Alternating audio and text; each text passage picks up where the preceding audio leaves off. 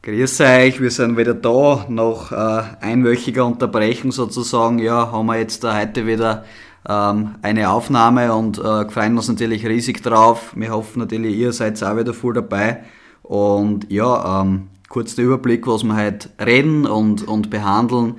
Das wird einmal, ist, sage ich mal, ein bisschen leidige Thema österreichische Nationalteam sein, was ja ja, nicht, nicht immer so, so läuft, wie wir es uns vielleicht als, als Zuschauer, als Fans erhoffen. Ähm, da gibt's doch einige Dinge, was, was wir, wir beobachtet haben, was allgemein einfach äh, vielleicht nicht so, so rund laufen. Deswegen werden wir auf das dann ein bisschen eingehen. Und dann werden wir uns noch der Formel 1 widmen, wo ja auch wirklich wieder ein super cooles Wochenende war mit einem richtig spannenden Rennen und äh, was auch richtig Spaß gemacht hat. Und dann hätte ich gesagt, wir starten eine Masse, übergibt dir als Wort und bitte erzähl uns, was, was deine Gedanken zum Nationalteam sind. Ja, servus einmal von meiner Seite. Ich glaube, gehen wir zuerst gleich mal kurz aufs Spiel gegen Wales, was noch nicht so lang zurückliegt, sage ich mal, noch nicht mal eine Woche. Ein, es war für Österreich eine Chance, doch noch zur WM zu fahren nach Katar. Dadurch, dass man die Nations League die Gruppe gewonnen hat, hat man die Chance noch gekriegt, gleich wie Wales, weil beide hätten es nicht über die Gruppen, also über die Quali geschafft. Äh, Spiel war wie zu erwarten eine Schnittpartie, eine enge Partie, äh, wo Kleinigkeiten entscheiden werden. Und ja, Österreich hat schon nach fünf Minuten oder was circa eine Riesenchance durch den Baumgartner gehabt, äh, wo er einfach, ja, vielleicht wenn er ein bisschen schneller abschließt, nicht die Lotte trifft und der Ball nicht abgefälscht wird, sage ich mal. Aber das war in der ersten Halbzeit ziemlich die einzige Chance für Österreich, was ich mir jetzt erinnern könnte. Und dann hat halt für Wales ja, in diesem Spiel ein unglaublicher Bail, sage ich mal, die Partie entschieden, weil mit einem Freistoß, Traumfreistoß in den Winkel, wo der Heinz Lindner, glaube ich mal, gar nichts tun auch wenn er den Ball noch nachschaut, aber auch wenn er springt, glaube ich, hat er Schaut natürlich immer ein bisschen, bisschen blöd aus, sag ich mal, wenn der Dormer sich nicht bewegt, aber die wird einfach gesehen haben, der Lindner, boah, der Schlag sein, da kann ich, da komme ich nicht hin, und man hat das gesehen, der ist eigentlich fast mit der, mit der, mit dem Lattenkreuz eigentlich dann ins Tor eingegangen, hoch, äh, hoch um eine auf der linken Seite von der Dormann-Sicht aus und ich glaube, da kann man, wie du sagst, überhaupt keinen Vorwurf machen. Ja. Genau, so ist auch. Grüß euch von meiner Seite. Ich glaube, dass der, der Freistoß von Gareth Bale in, in jedem Lehrbuch für Fußball, für Freistöße drinnen sein sollte. Also der war perfekt geschossen. Du kannst den Freistoß einfach nicht besser schießen. Den hat kein Donnarumma, den hat kein De Gea, kein Neuer, den hat keiner. Der ist einfach äh, perfekt ins Kreuz und ja, ähm, ich glaube, Gareth Bale war der Mann des Spiels, kann man so sagen, mit dem Freistoß. Äh, hat natürlich einige Aktionen gehabt, wo er dann vielleicht ein bisschen die Lustlosigkeit, die er bei Real an den Tag legt, ähm, zum Ausdruck gebracht hat, mehr oder weniger.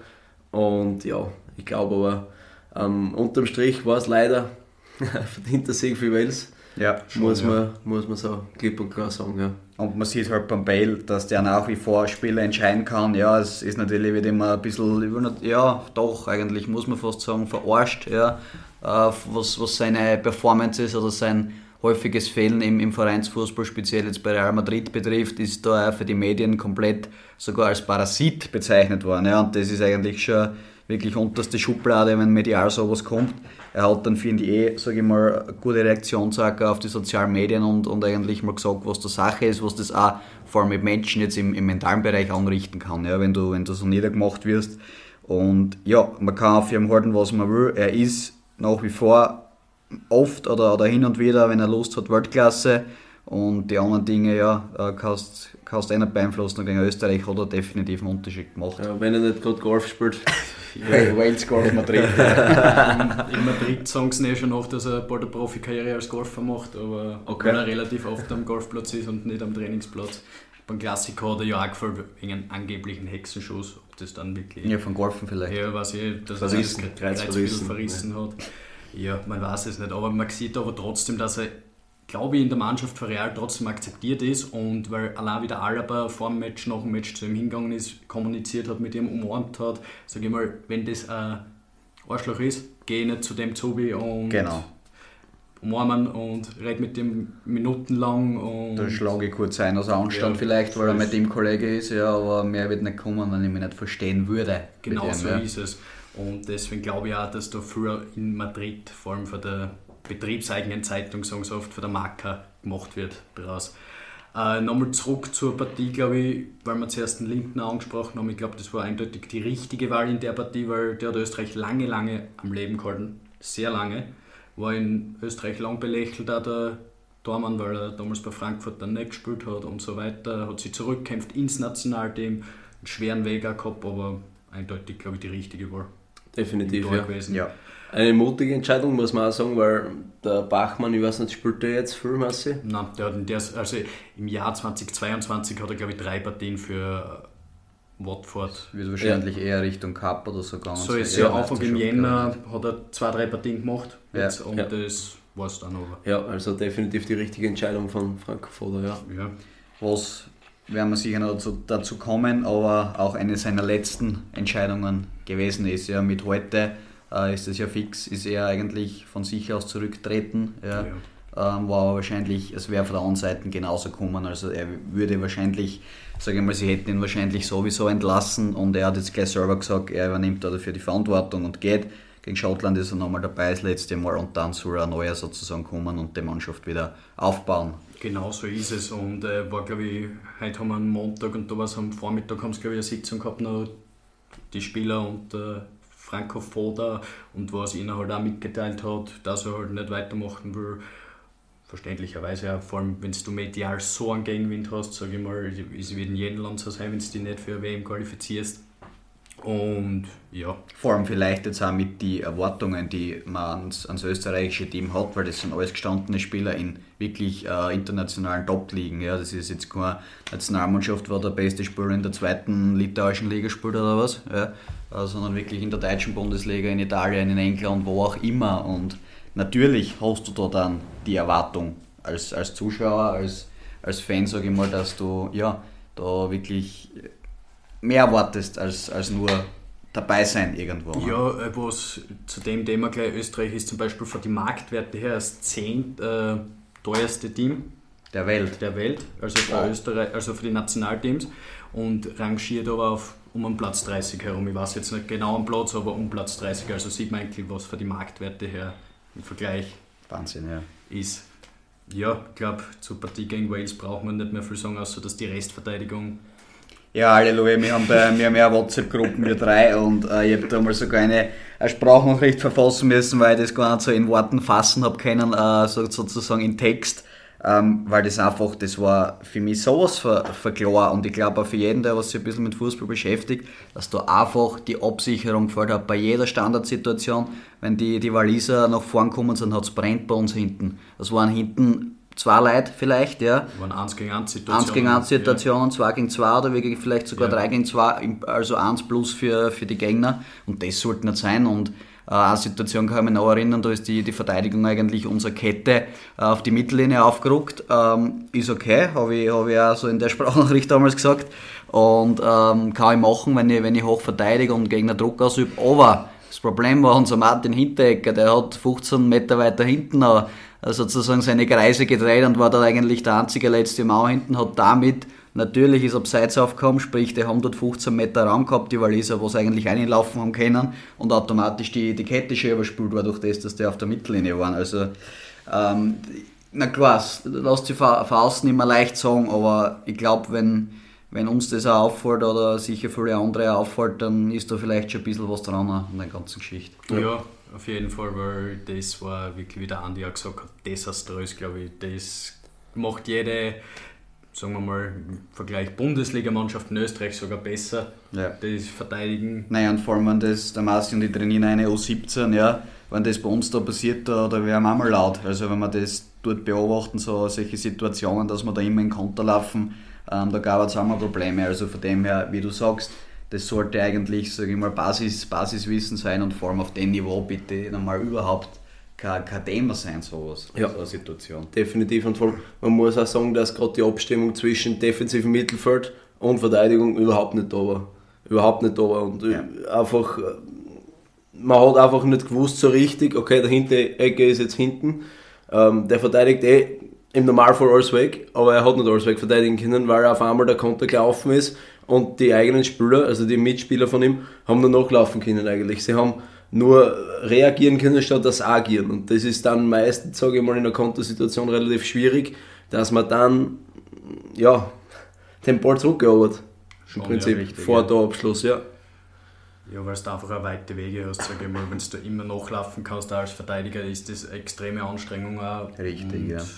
Und, und es, es macht ja auch keinen, keinen Eindruck, der Gegner weiß genau, ähm, du, da, da sind sie anfällig, ja, und die, die erkennen das, das sind alles intelligente Kicker, was das Spielen auch bei, den Waliser ja wurscht war, ja, die, die erkennen solche Situationen da und wissen, okay, da können wir noch weh tun, wenn die Abstimmung nicht passt, die Abstände vielleicht nicht passen, die Zuteilung nicht passt, die sicher nicht passt, äh, geht jetzt schon ein bisschen weit ins Taktische ein, also ich hoffe, es, es verstehen auch alle, wovon wir davon reden oder wovon wir da reden, aber ähm, ja, das sind halt auch unsere Dinge als Fußballfanatiker, was mir da immer, äh, was uns da auffällt, ja, und Mhm. Das beste Beispiel, glaube ich, war, das war ziemlich am Anfang, der, der James, Daniel James, äh, der, glaube ich, bei Leeds spielt Jetzt aktuell. also mittlerweile, ja. Genau.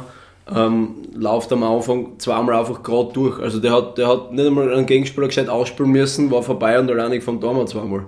Äh, gerade in der Anfangs Anfangsphase. Und spätestens dann muss entweder bei der Verteidigung oder draußen beim Teamchef, bei den Verantwortlichen, einmal die Alarmglocken schrillen und muss einmal irgendwie was passieren, dass man sagt, okay, zwei äh, Schritt weiter hinten stehen oder äh, weiß ich nicht, einer bleibt nur bei ihm oder irgendwie muss irgendwas passieren, aber es ist nichts passiert. Und das war definitiv auch ein Mitgrund, warum es dann unterm Strich leider nicht gereicht hat für Österreich. Ja. Auf jeden Fall, ja. Ich glaube, zur Partie selber brauchen wir jetzt nicht mehr so Ja. viel. Haben wir lang genug, glaube ich, behandelt und sind auch sehr ins Detail gegangen. Ich glaube, jetzt werden wir uns da ein bisschen übersichtsmäßig einfach die Probleme auch im Nationalteam anschauen, sage ich mal. Egal, ob das jetzt von ganz oben bis zur Mannschaft geht. In meinen Augen das größte Problem ist, dass Österreich in der Führung ein Strukturproblem hat. Da meine ich, dass der Sportdirektor, also der Schöttl, für alles zuständig ist. Das heißt, A-Nationalteam, ganzen U-Nationalteams, U17 bis U21, Damen-Nationalteam, Breitensport, das ist ein riesiges Feld. Und man kann es nur am Beispiel Deutschland sagen, weil ich schaue nicht gerne nach Deutschland und was da läuft. Die haben einen eigenen Sportdirektor fürs A-Nationalteam. Wäre vielleicht eine Überlegung wert. Leistbar ist wieder die Frage. Genau, das In wollte ich gerade sagen. Thema ist, inwieweit sind wir da finanziell aufgestellt. Ich glaube, da hat man als Außenstehender wirklich einen Einblick, dass da in Deutschland mehr Ressourcen haben für solche Dinge, ist auch klar, aber die ja. Grundüberlegung ist genau richtig. Also du brauchst, wenn der was sie nur auf dieses Form ist A-Team ist einfach das Wichtigste, ja, da, da kommen die, die, die, sag ich mal, die internationalen Erfolge dann mit dem Team. Da brauchst du einen Eigenverantwortlichen, einer, der was allein für das Team verantwortlich ist und nicht noch 700.000 andere Dinge im Kopf hat. Ja. So ist es. Es ist ja auch jetzt, wenn er einen neuen Teamchef suchen muss, da hat er, wie du sagst, 100.000 andere Sachen an, neben noch nebenbei Genau. zu machen. Ist egal was jetzt, ob es die U-Nationalteams sind, Hotelplanung, weiß ich nicht was, wenn die zur EM fahren und weiß ich nicht was. Und trotzdem muss er jetzt noch einen Trainer schauen und ein klares Anforderungsprofil und alles erstellen, sage ich mal, dass du das auch hast. Und das wird auch nicht so wenig Zeit in Anspruch nehmen. Und es gibt zwar ein Gremium, sage ich mal, da ist auch der Christoph Freund von Salzburg dabei und noch einige weitere, äh, die was dieses Anforderungsprofil mitgestalten, wie der Trainer sein soll, der neue, und was er auch mitbringen soll, was für einen Fußball das er spielen soll. Und ja, aber trotzdem, letztverantwortlicher ist noch immer der Peter Schöttl. Ja. Und wenn es nicht funktioniert, muss er seinen Hut drauflegen, Ja.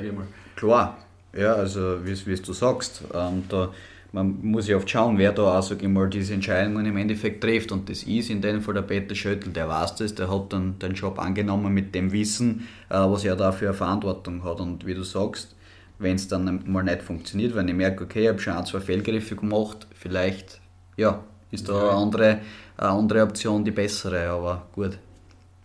Ja, und ich glaube, können wir gleich mal näher aufs Thema Trainer auch gleich vielleicht schauen. Äh, Thema ist halt, welche Trainer sind zur Verfügung, welche Trainer wollen für Österreich arbeiten, sage ich einmal, und welche Trainer bringen auch das Anforderungsprofil jetzt gesagt einmal äh, mit. Und welche sind leistbar? Ja, das ist Ja. in Österreich auch immer Thema, weil ich habe da irgendwas schon vom Präsidenten gehört, von Milletich, dass ziemlich kostengünstige Lösung werden soll. Und dann, ja, ist halt die Frage. Ist halt dann immer die Frage, ob dann die kostengünstige Lösung, wenn man beim Vater weiß nicht, wann wird der Vertrag ausgelaufen. Äh, Ende, März. ja. Ende März, okay, dann ist das eh sozusagen erledigt. Aber wenn ich jetzt einen kostengünstigen sozusagen hole und dann passt es mit denen nicht schon nach zwei Monaten, drei Monaten, dann kann ich mir wieder ankaufen. Und in Summe dann ist vielleicht besser, einmal ein bisschen mehr Geld auf den Tisch legen und dafür wirklich einen guten Topmann holen, äh, kannst auch nie sagen. Ja, es kann jetzt so sein, ein Pep Guardiola zum Beispiel wird ja nicht nach Österreich kommen, aber kann auch genauso passieren, dass der vielleicht mit Österreich auch keinen Erfolg hätte. Das weißt du vorher nicht. Ja, aber es ist doch so, sage ich mal, dass es schon die Wahrscheinlichkeit höher ist mit einem, einem guten Trainer, was vielleicht ein bisschen teurer auch ist, ähm, dann auch mehr, mehr in der Mannschaft sozusagen ähm, ja, entwickeln zu können. Genau so ist es, ja. Und was ich auch glaube, das Thema ist halt wirklich mal, was will jetzt, sage ich mal, der Verband für Österreich, wollen sie einen richtigen Red Bull Fußball, dass ich wirklich marschiere und drauf gehe, oder wollen sie Ballbesitzphasen, Ballbesitz, Fußball, Umschaltspiel, es ist halt die Frage dann, was wirklich das Ziel ist, weil das war auch schon bei der Bestellung von Franco Foda, da waren die zwei anderen Kandidaten, der Thorsten Fink und der Andi Herzog, die was im engeren Kreis waren und da ist keiner jetzt für Pressingfußball bekannt, ja. sage ich mal. Ja. Eher nicht, ne? Und es ist, es ist auch die Frage, ob du den Fußball wirklich in Österreich spielen willst. Klar, du hast viele Spieler mit Red Bull-Hintergrund, die das Pressing eigentlich von klar auf gewohnt sind, äh, die mit dem aufgewachsen sind und die das tagtäglich trainiert haben. Ja. Ähm, ob du das willst in Zukunft in Österreich, ob das weiterhin so gut funktionieren wird mit, mit österreichischen Spielern, dieser Pressing-Fußball, ist natürlich die Frage, aber die Frage ist Gott sei Dank nicht, nicht unser Problem, sondern das muss jeder, ja. der, der, Sportdirektor, der Peter Schöttl und sein, sein Gremium stellen. Ähm, meiner Meinung nach wäre definitiv äh, ein Thema sein könnte, ist, also eine Wunschlösung von mir wäre der Ralf Hasenhüttl, weil einfach der Vertrag läuft aus. Er ist extrem beliebt bei den Spielern, egal wo er hinkommt. Ja. Er war immer beliebt, egal bei welchem Verein. Er hat sich nie irgendwie was zu Schulden kommen lassen bei keinem Verein und er kann gut mit jungen Spielern umgehen. Und ich glaube, gerade das ist in Österreich wichtig, weil wenn ich jetzt hernehme an Yusuf Demi beispielsweise, an, an Sascha Kalajdzic, das sind da Spieler, die haben eigentlich, die sind jetzt gerade im Aufbau für ihre Karriere, mehr oder weniger. Sie spielen schon Profifußball, äh, mehr oder weniger erfolgreich, der eine oder andere, um nicht, nicht vorauszugreifen. Äh, ich glaube aber, dass man da eine gesunde Mischung eben aus diesem Pressing-Fußball, der bei Red Bull gespielt wird, und jetzt wie beim Frankfurt unter dem Ballbesitzfußball, dass da irgendwie so ein Mittelding rauskommt, dass man einfach für alle Gegner gut gerüstet ist. Ja, egal ob da jetzt dann äh, Brasilien, Spanien oder Malta daherkommt. Ja. Mhm. Ich glaube, man muss, man muss auf jeden Gegner immer eine Antwort haben. Ja. Als bestes Beispiel sehe ich Dänemark. Dänemark hat mit einem mittelmäßigen Kader, sage ich jetzt mal, Wahnsinniges erreicht die letzten Jahre. Ja. Klar, sie haben einige sehr gute Spieler, die bei den höchsten Ligen spielen und auch dort äh, zu den Stammkräften und zu den Leistungsträgern zählen bei ihren Vereinen. Aber das haben wir ja.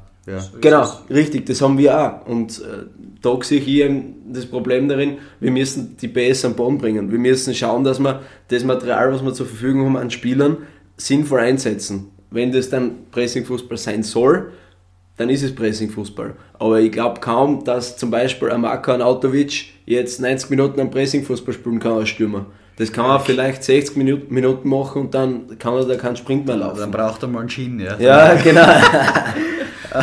wie du sagst, ja, das ist natürlich auch mal spielabhängig und was halt, was ich immer bei den Nationalteams ein, ein Nachteil sehe für einen Trainer, der hat die Burschen nur ein paar Wochen im Jahr. Ja, das ist jetzt nicht so, dass du mit, äh, wie bei einem, einem Vereins, oder mit einem Fußballverein, ähm, sage ich mal, in irgendeiner Liga Vorbereitung hast, eine wochenlange, monatelange, äh, immer wieder unter der Woche die Spiele hast und da ist die Regelmäßigkeit. Das ist halt dann die Kunst, dass du da den Trainer oder dass der Trainer das schafft, aus dem Team wirklich oder dem Team wirklich eine Spielidee zu vermitteln. Und das stelle ich mir natürlich schwer vor. Ja? Das sind teilweise zwei Wochen, was in der Teamcamp sein, manchmal mehr, manchmal weniger.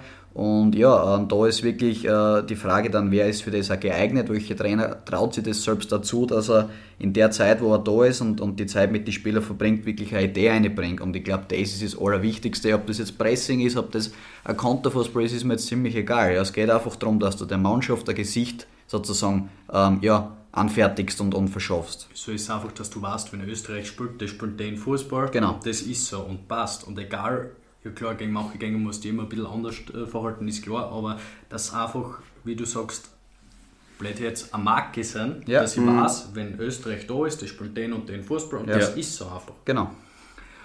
Ja, äh, wenn wir jetzt schon ein bisschen in die Tiefe gehen, sage ich mal, ich glaube auch Österreich fällt einfach an, fällt an Führungsspielern, was du eine klare Hierarchie hast, glaube ich. Ja. Du hast schon Alaba, ja, okay, ist jetzt aber für mich jetzt auch nicht der Führungsspieler, der was das immer der was einen Haufen auf Vieri reißt, der kann schon mal motivieren und alles, ja. glaube ich. Hinterecker vielleicht auch, weiß ich nicht, aber fällt es mir persönlich halt, wer ist da der Führungsspieler, ja. was sich ein junger Name auch aufziehen kann, wenn es mal nicht läuft. Ich erinnere mich da jetzt in, in nicht so, so, ja, in ziemlich junger Vergangenheit eigentlich, waren das für mich ein Christian Fuchser zum Beispiel. Mhm. Ja. Äh, Baumgartlinger hat das, hat das sicher auch ganz gut gemacht. Das sieht man, Janusovic, ja, da hat schon, hat schon Typen gegeben, was jetzt vielleicht nicht so äh, in, in der Form gibt. Ja. Es, es gibt, wie du sagst, einen Alaba, der was, was sicher am Spielfeld sehr viel dirigiert, sehr viel einteilt. Aber du brauchst halt einen, der was wirklich vielleicht einmal, einmal drüber fährt ja, über die Mannschaft. Wenn es wirklich mal nicht läuft, dass es einfach mal aufweckt. Oder mal der, was ein taktisches Foul macht, wo einfach die Mannschaft munter wird, je nachdem. Ja. Und ähm, da ist sicher ein bisschen Handlungsbedarf auch da, dass man da einfach die Typen auf, auf den Platz stellt, die was dies, das auch regeln können, wenn es nicht so gut läuft. Genau ja. so ist es, weil da ist teilweise sogar besser, der, auch wenn er fußballerisch vielleicht ein bisschen schlechter ist oder was, ja. aber wenn der das da einteilt, dirigiert und die anderen dadurch um das besser macht, mhm. muss er spielen, derjenige. Genau. Genau so äh, Was ich kurz noch anmerken will, ich glaube, dass gerade auf die jungen Spieler in Österreich zu viel Druck ist. Äh, Beispiel Christoph Baumgartner ähm, ist für mich einer der besten Spieler, die wir in den letzten Jahren gehabt haben ist äh, absolut super Kicker, super Technik, äh, super Schuss. Also von dem können wir uns noch viel erwarten. Aber ich glaube, gerade auf dem lastet dann der Druck, dass er jetzt in dem und dem und dem und dem Spiel performen muss. Ja, ich meine, klar, das ist im, im Profifußball immer so. Aber ich kann jetzt nicht sagen, passt, der Baumgarten ist jetzt zum Beispiel verletzt und dann habe ich in der Hinterhand keinen. Genau. Dann habe ich keinen und der muss liefern. Ja, und dann ist es schwierig. Weil was ist, wenn der Baumgarten mal nicht liefert? Was ist dann? Dann haben wir einen, der vielleicht in der zweiten deutschen Liga, äh, weiß ich nicht, jetzt zweites Spiel spielt ja. und dann soll der auf einmal die Welt niederreißen. Das wird nicht genau. funktionieren. Und ich glaube, das wird auch eine Sache des Teamchefs sein, der dann in Zukunft am Werke sein wird. Ähm, sich im Prinzip da die Besten zusammenzusuchen. Wir haben einen super Kader, aber wir müssen, wie gesagt, die PS am Boden bringen. Ja, ja. Und, und wirklich ein Team haben, weil wie der Stefan gesagt mhm. hat, wenn da mal einer, es kann ja mal passieren, dass einer mal einen schlechten Tag hat, aber dann muss es zehn andere geben, ähm, die genauso sozusagen für den einspringen können und die Partie trotzdem irgendwie äh, ins Positive ja, äh, ausgehen lassen können. Und ähm, von dem her, da ist, ist definitiv Arbeit da, also Arbeit, die, die zu machen ist und, und ja, die wir brauchen, sage ich mal, dass da wirklich ja, wieder eine Mannschaft ist, die was für jeden gern angeschaut wird und, und wo auch jeder für jeden einspringt, in die Bresche springt und, und was da keinen Unterschied gibt zwischen jetzt Dormann und Stürmer von der Leistung her. Ja. So ist es ja, es ist auch oft, wird sehr viel an Marko Anatovic festgemacht, sage ich mal, wenn der eine gute Partie hat, sind wir gleich mal Glas stärker, sage ich mal. Und wenn er jetzt so wie gegen Wales ein bisschen in der Luft hängt, Sie haben immer gut im Griff gehabt. Ja, so ist es, absolut. absolut. Und das ist ja auch für den Gänger dann, wenn ich weiß, das ist der Entscheidungsspieler für den, wenn ich den im Griff habe, ja. gewinne ich wahrscheinlich die Partie.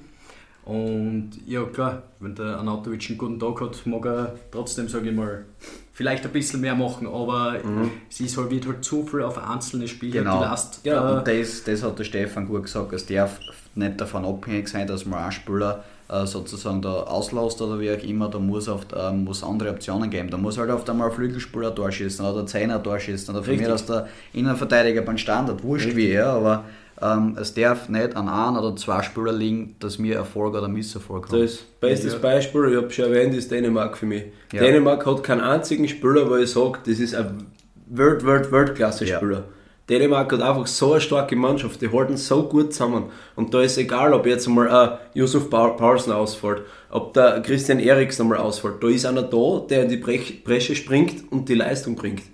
Ja. Und ich glaube, das ist äh, dem Trainer, wie heißt der? Julmland, Julmland, das gekriegt. Okay. Kasper Julmland. Ja. ja. Schwieriger Name, tut mir leid, wenn ich falsch ausgesprochen habe. Auf jeden Fall, glaube ich, ist das äh, ihm ist sehr viel zuzuschreiben, was den Erfolg von Dänemark ausmacht aktuell. Ist aber auch ein Trainer, den was in Deutschland in der Bundesliga schon ausgeschmissen haben. Ja. Ich glaube bei Mainz 05 war das damals ja. noch äh, 8 Partien oder was. Und was sie auch gesagt haben, ja, der funktioniert bei uns nicht. Aber du brauchst anscheinend den richtigen Trainer für die richtige Mannschaft. Das ist immer so, ja. ja. Und deswegen habe ich das Beispiel mit Guardiola vorher gemeint. Das heißt nicht nur, weil das vielleicht momentan einer der besten Trainer der Welt ist, dass der für das Team passt. Ja. Es muss einfach ein Trainer sein, der was fürs Team passt. Das Team muss dann folgen äh, in, in, jeder äh, in, bei jedem Wort, was gesprochen wird und, und dann kann man was entwickeln, ja, und, und sonst wird es nicht gehen. Und man sieht, wie gesagt, am Beispiel Dänemark, dass es funktionieren kann mit ähnlichem Spielermaterial. Weil ich würde jetzt nicht behaupten, dass die Mannschaft von der Qualität, von der Einzelspielerqualität her so um, um, um Weiten besser wäre als wir. Nein. Definitiv Nein. nicht, aber die sind einfach als Mannschaft funktionieren. So ist es. Und ich glaube, Österreich haben wir die Gesamtstruktur ein bisschen jetzt beleuchtet. Und ja, möchte ich euch noch fragen, Stefan hat eh schon gesagt, wer sein Top-Kandidat ist Ja. für den Trainerjob in Österreich. Andi, wer ist denn deiner? Äh, ich muss, ich mache es zwar nicht gern, aber ich schließe mich da an Stefan komplett an. Oh, Seiner Meinung. Traue ich mich fast gar nicht sagen, weil eigentlich will ich immer ein bisschen was gegen ihn sagen. Nein, Spaß beiseite. Also Hasenhüttel würde ich, würde ich top finden. Ja, es sind noch andere im Raum, Mass jetzt der gut aufgeschrieben, der Löw vielleicht, der Schopp, der Stöger, Roger Schmidt, äh, Adi Hütter, Andi Herzog. Ein paar übliche Verdächtige, ein paar neue Namen. Aber ja, Hasenhüttel würde mir persönlich am, am meisten zusagen und, und da hätte ich das beste Gefühl. Wie schaut es bei dir aus, Massi? Damit ich jetzt nicht genau das gleiche sage, sage ich einen Roger Schmidt, weil der Mhm. wird zwar nicht leistbar sein für Österreich, glaube ich nicht, kann ich mir nicht vorstellen. Mhm. Äh, aber ich glaube, dass der ziemlich gut nach Österreich passen würde. Vor allem, glaube ich, kann der das gut, die, die Pressing-Situationen, die er bei Salzburg gehabt hat, also Pressing-Fußball, kann er gut spielen lassen, aber ich glaube, er kann einer sein, der mal, sage ich mal, gegen gute Gegner sich hinten einstellt und abwartet und auf Konter Ja, geht. Ja. Ich sage mal, er ist jetzt ja bei PSW Eindhoven Trainer und da spielt er jetzt auch nicht die ganze Zeit den Pressing-Fußball. Ja. Ja. Lässt einmal Ballbesitzphasen inzwischen und alles und deswegen. Vor allem Flexibilität, das ist sowieso Ja. ganz wichtig. Ja. Wenn ich nur einen Plan habe vom Fußball, äh, von der Spielanlage, dann wird es nicht funktionieren, weil spätestens nach drei Spielen hat sie die, haben sie die gegnerischen Mannschaften durch die heutigen Videoanalysen eingestellt drauf. Ja. Die wissen, was auf die zukommt, wissen, wie sie Lösungen finden. Und von dem her immer gut, wenn ein Trainer zwei, drei, vier Pläne hat. Ja. Punkt der Spielanlage. Das ist ja genau der Grund, warum ich jetzt den von den österreichischen Medien präferierten Peter Stöger nicht so in Österreich fürs Team sehe. Du, in jeder Medienlandschaft äh, siehst du ja Peter Stöger Favorit, Favorit, Favorit. Meine Augen hast du genau den gleichen Fußball dann wie unter dem Franco Foda. Wenn nicht sogar noch destruktiver. Ja. Und- Also sicher, er steht sicher nicht für, für Pressing und Gegenpressing. Nein, gar nicht. Tut er nicht. Ist auch okay, ja, er hat auch Erfolge gehabt, So keine ist es. Ähm, aber es ist halt vielleicht, äh, es braucht da vielleicht auch ein bisschen einen anderen Wind, äh, andere Luft, was da dann weht in Österreich ähm, im Punkt der Spielanlage her. Und ja, aber im Endeffekt können wir eh nur auf das dann reagieren, was, was wir aus den Medien erfahren und wir werden sehen, vielleicht kommt auf der ganz ein anderer, ja. Überraschungskandidat, ja. Weiß man nicht. Aber das werden wir wahrscheinlich in naher Zukunft erfahren, weil ich glaube, im, im April ist eh schon wieder Teamcamp, wenn mich nicht alles täuscht. April, spätestens Mai auf jeden Fall und das sind nur ein paar Wochen dann bis dorthin jetzt. Ja. Ja. Gut, ähm, ja, Nationalteam haben wir glaube ich wirklich ziemlich behandelt, äh, auch unsere Meinungen dazu abgeben und ist trotzdem immer voll interessant darüber zu diskutieren. Äh, vor allem gibt es da ja wahrscheinlich 100.000 andere Meinungen, aber das ist halt einmal unser Standpunkt sozusagen gewesen. Jetzt äh, kümmern wir uns noch ein bisschen um die Formel 1, was ja wieder ein richtig geiles Rennen war. Ähm, diesmal in, in äh, Saudi-Arabien, das ist, das ist eh was. Äh, Saudi-Arabien in, in Jeddah oder Cheetah spricht man so aus. Und das war, war faszinierend, ja. Ich meine, es waren richtig ungute bei äh, Nebengeräusche. Da 20 Kilometer eigentlich von der Rennstrecke entfernt ist am, am Freitag eine Ölraffinerie in die Luft gegangen. Man weiß ja, dort Saudi-Arabien, Menschenrechte, immer ganz schwieriges Thema. Äh, Bürgerkriege, was auch immer, ja. Also da gibt es schon sehr viele Dinge, sage ich mal, was, was da ein bisschen an, Beigeschmack haben und auch von Fahrerseiten, sage ich mal, äh, immer wieder auch erwähnt wird, dass jetzt da nicht in ein Lieblingsland ist, sozusagen, ja. Aber unabhängig davon, es war wieder ein richtig, richtig spannendes, gutes Rennen bis zum Schluss. Wir haben ja jetzt da die Saison eigentlich sozusagen ja, ein bisschen eine veränderte Rangordnung, äh, was letztes Jahr noch Mercedes und Red Bull waren und das über die ganze Saison, eigentlich auch schon die vorletzte Saison, haben wir dieses Jahr mit Ferrari einen neuen, äh, sag ich mal, äh, ein neues Team, was da komplett an der Spitze mitfährt. Schätze ich momentan eigentlich mindestens gleich stark ein wie Red Bull, äh, wenn nicht sogar ein bisschen stärker und das haben wir auch in die, bei den Testfahrten schon gesehen, das haben wir aber auch bei den ersten zwei Rennen gesehen, dass die wahrscheinlich auf jeder Strecke in diesem Jahr konkurrenzfähig sein werden. Was natürlich ja, für meine zwei Kollegen nicht so super ist, ist, dass Mercedes momentan ein bisschen größere Schwierigkeiten hat. Ähm, sind eigentlich richtig abgeschlagen und, und, und wissen nicht, wie sie eigentlich die Zeit finden. Also das sieht man im Qualifying davor immer 6 im Zehntel. Hamilton, das ist mir sogar in Q1 ausgeschieden, was glaube ich, weiß ich nicht, ich kann mich nicht erinnern, wann das war, ob das jemals irgendwann passiert ist. Also ja, äh, hätte man sich vor, vor ein paar Monaten nicht vorstellen können. Ist jetzt leider bittere Realität, Stand jetzt. Aber man sieht trotzdem, dass es auch der Wahl ohne Mercedes spannend abgehen kann. Ich frage euch einmal, ich habe es auch angeschaut, glaube ich, Massi Vasis, Stefan hat es, glaube ich, auch gesehen. Ja, ähm, ja, wie habt ihr das empfunden, jetzt einmal unabhängig von eurer, sage ich mal, Mercedes, äh, ja, Fanbrille, ich jetzt nicht, will jetzt nicht sagen, aber doch äh, Sympathie. Ja, also aus meiner Sicht natürlich hier als alter Hamilton-Fanboy, sage ich jetzt mal, ist natürlich aktuell die Phase relativ bitter. Ähm, man sieht einfach, dass die anderen Teams da definitiv sehr viel Vorsprung haben. Äh, gerade was Motorenleistung und Aerodynamik gerade in den schnellen Kurvenpassagen betrifft, ist, glaube ich, der Mercedes aktuell unter den schwächsten Autos äh, vorzufinden. Ich glaube, da sind Ferrari und Red Bull aktuell mindestens, weiß ich nicht, drei Monate voraus, was die, was die Planung, was die, den Aufbau des Autos, der, der Funktionalität des Autos auf der jeweiligen Strecke äh, betrifft ist natürlich relativ bitter. Ich finde es immer relativ cool, wie der Toto Wolf das alles immer ein bisschen aufspielen will und sagt eigentlich, dass er ja, das besser wird beim nächsten Rennen. Ja, ist klar, dass besser wird, schlechter kann es im Moment leider aus Mercedes-Sicht eh nicht mehr werden. Äh, ja, ich glaube, es ist an einigen Sachen festzumachen. Ich glaube, der WM-Kampf voriges Jahr hat relativ viel Nerven gekostet, viel Geld gekostet. Vielleicht Auch für Entwicklungsarbeit. Für Entwicklungsarbeit für die neue Saison. Und da muss man wieder Ferrari in den Vordergrund stellen. Ferrari hat voriges Jahr natürlich kein Thema gespielt im Titelkampf, äh, hat aber super Arbeit gemacht über den Winter und über die Pause. Ja. Gerade auch Red Bull, die sind natürlich bekannt dafür, dass Geld relativ wenig Rolle spielt, was das betrifft. Da werden die notwendigen Mittel vorhanden sein, dass man da ja, vorausplanen kann, vorausdenken kann in gewissen äh, fahrzeugtechnischen Bauteilen und ich glaube... muss ich jetzt aber kurz einhaken. ähm, nämlich ist es so, dass ähm, die, über die letzten zehn Jahre Mercedes das größte Budget gehabt okay. hat. Ähm, jetzt eigentlich sogar schon eine, eine Budgetobergrenze gibt für alle Teams oh, und okay. ja, immer wie mehr, das war letztes Jahr schon in gewissem Maß, aber noch nicht so mhm. viel, da haben sie sich da, der Wolf hat da da war mal Crash zwischen Bottas und Russell, Russell damals dann Williams, hat sich schon Sorgen mhm. gemacht, weil das wieder 2 Millionen kostet. Ja. Und dieses Jahr ist es eben noch extrem einfach, dass die Teams sozusagen in der Hinsicht da enger zusammenkommen, dass nicht ein Team Pausennummer 500 Millionen ausgeben kann jedes Jahr und das andere nur 50. Ja. ja. Und von dem her, also das Argument muss ich jetzt leider äh, äh, ein bisschen widerlegen, von dem her, okay. an den ist nicht gescheitert, aber Red Bull hat halt einen Mann äh, sozusagen im Designbereich, der was auch aus sehr wenig sehr viel machen kann, ist der Adrian Newey. Er hat schon unzählige Weltmeisterautos sozusagen konstruiert und das war wahrscheinlich der Vorteil, den Red Bull jetzt gegenüber Mercedes in der Entwicklung gehabt hat. Ja, ist meine Meinung. Definitiv, ja. Ja, und weil, weil ich gerade das Thema Entwicklung angesprochen habe, es ist bei Mercedes sicher auch ein Thema.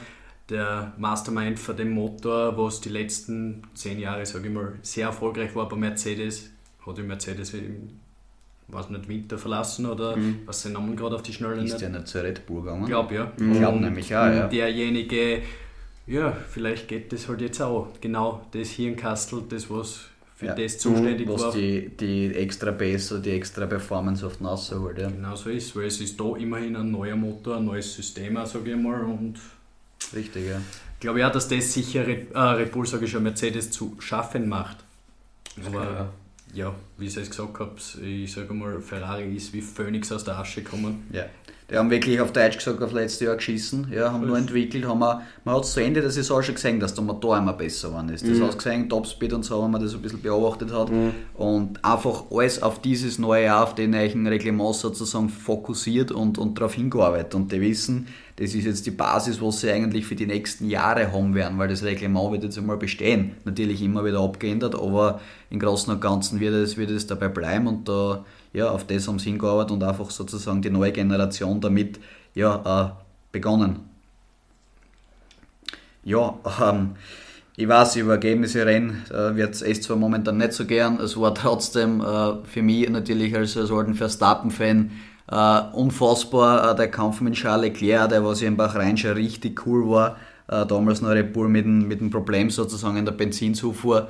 Aber das mal wieder bis zur letzten Runde haben sie die zwei gebettelt. Also du hast da nicht gewusst, äh, wer da am Schluss wirklich die, ja, das bessere Ende für sich hat. Das waren auf dem Endeffekt, glaube ich, fünf Zehntel, was der Verstappen von Leclerc war, aber es hätte genauso andersrum ausgehen können und ich muss ganz ehrlich sagen, ist jetzt keine, keine Heuchelei oder was, aber wenn es der Leclerc gewonnen hat, war es für mich absolut okay gewesen, einfach weil ich das genossen habe, wie, wie, gut dass das Racing jetzt ist, das Jahr. Ja. Mhm. Ich kann, kann die Autos folgen dahinter, ohne dass er jetzt gleich aerodynamischen Verlust hat, äh, ist trotzdem immer, immer irgendwie im Windschatten und kann immer wieder angreifen, von daher gibt's auch, wird es sicher diese Saison viel mehr Überholmanöver auch geben.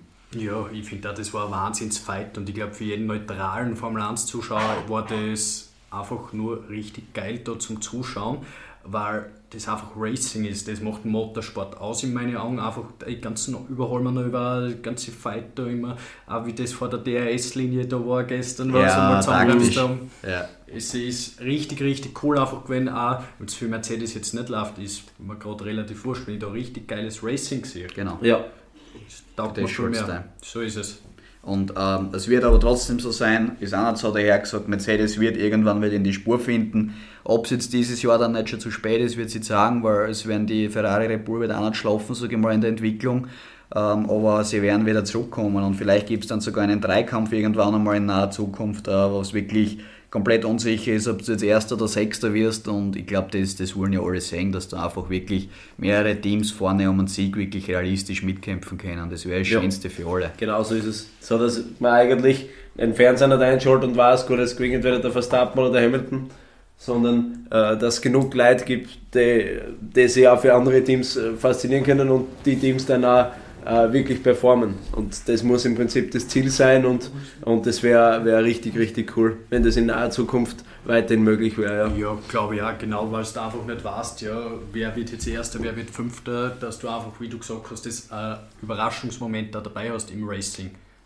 Und genau, ja. du siehst das ja jetzt bei den ganzen Ferrari-betriebenen Autos, egal Alpha, Haas, wie mhm. die Leistung bringen, weil Haas ist letztes Jahr ja, die letzten zwei Plätze gefahren. Die haben, die haben das reserviert gehabt, die, die Startreihe, Startreihe ganz hinten und auch die Plätze ganz hinten. Ja, und dieses Jahr können sie auf einmal um Punkte mitfahren und das ist äh, äh, ja coole Sache, wenn man sieht, dass wie sie da entwickelt haben und wie der Masi sagt, einfach das Zeichen, der Ferrari-Motor, der geht richtig ab und äh, wird diese Saison sicher auch äh, um den Titel mitfahren und von dem her, ja, wir sind gespannt, was das noch bringt. In zwei Wochen geht es weiter in Australien, wieder komplett andere Strecke. Äh, kein so ein Hochgeschwindigkeitskurs, sondern wirklich mit, mit sehr vielen äh, langsamen Kurven, teilweise schnellen Passagen natürlich.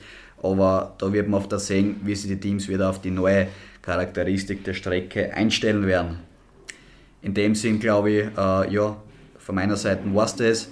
Äh, die Werbung überlasse dann eh wieder Massi, das, das gehört oft auch noch ein bisschen dazu. Aber von mir kommt noch, ja, schaut, schaut gern wieder ein. Wir würden uns riesig freuen, wenn ihr weiterhin sozusagen Bestandteil unseres Podcasts bleibt und ähm, dass wir einfach auch das, das weiter gern für euch produzieren können. Und ja, danke für das Ganze, was bis jetzt schon gewesen ist und auch danke im Voraus sozusagen, was auch noch in Zukunft kommt. Ja, äh, ich sage es euch immer wieder, Werbefuzzi ist in der Haus. Äh, wie der Andi schon gesagt hat, das gehört dazu, ein bisschen Eigenwerbung, ein bisschen ja, für sich selber Werbung machen. Äh, bitte folgen, folgen, folgen. Instagram hoch und weit unterstrich Sportpodcast. Seid immer am neuesten Stand. Ist zwar jetzt die letzten zwei Wochen ein bisschen weniger kommen, wird auch wieder mehr werden. Wird interessante Sportfakten gibt es da immer, wenn ihr immer neugierig seid. Oder über unsere Podcasts wird informiert, wann der hochgeladen wird, wann einen Link gibt es dazu, zu Spotify, auch zu Let's Cast. Einfach mal reinschauen, durchstöbern ein bisschen und besten ein Follow da lassen oder, oder auch auf Spotify bei Hoch und Weit äh, Sportpodcast ein Follow da lassen, würden wir uns natürlich sehr freuen. Und das war es jetzt genug mit der Werbung. Ich verabschiede mich von euch und ciao. So ist von meiner Seite auch nochmal danke fürs Zuhören. Ähm, ich glaube, wir haben uns endlich wieder gefunden, mehr oder weniger noch zweiwöchige Abstinenz. Ja, es ist halt entweder ist einfach einmal, ja, sag ich mal, im, im privaten und beruflichen Bereich ein bisschen mehr zum Tun Richtig. und da überschneidet sich halt auf manche Sachen. Richtig. Aber jetzt sind wir wieder voll da. Besser denn je, gesünder denn je. Hoch und weit. Hoch und weit. und ja, von meiner Seite auch, wie gesagt, viel Spaß beim Zuhören. Ich hoffe, ihr bleibt beim nächsten Mal auch wieder dabei und schaltet wieder ein. Gell? Macht es gut, schöne Wochen noch. Pfiat euch. Ciao. Schatz, ich bin neu verliebt. Was? drüben. Das ist er. Aber das ist ein Auto. Ja, eben. Mit ihm habe ich alles richtig gemacht. Wunschauto einfach kaufen, verkaufen oder leasen. Bei Autoscout24. Alles richtig gemacht.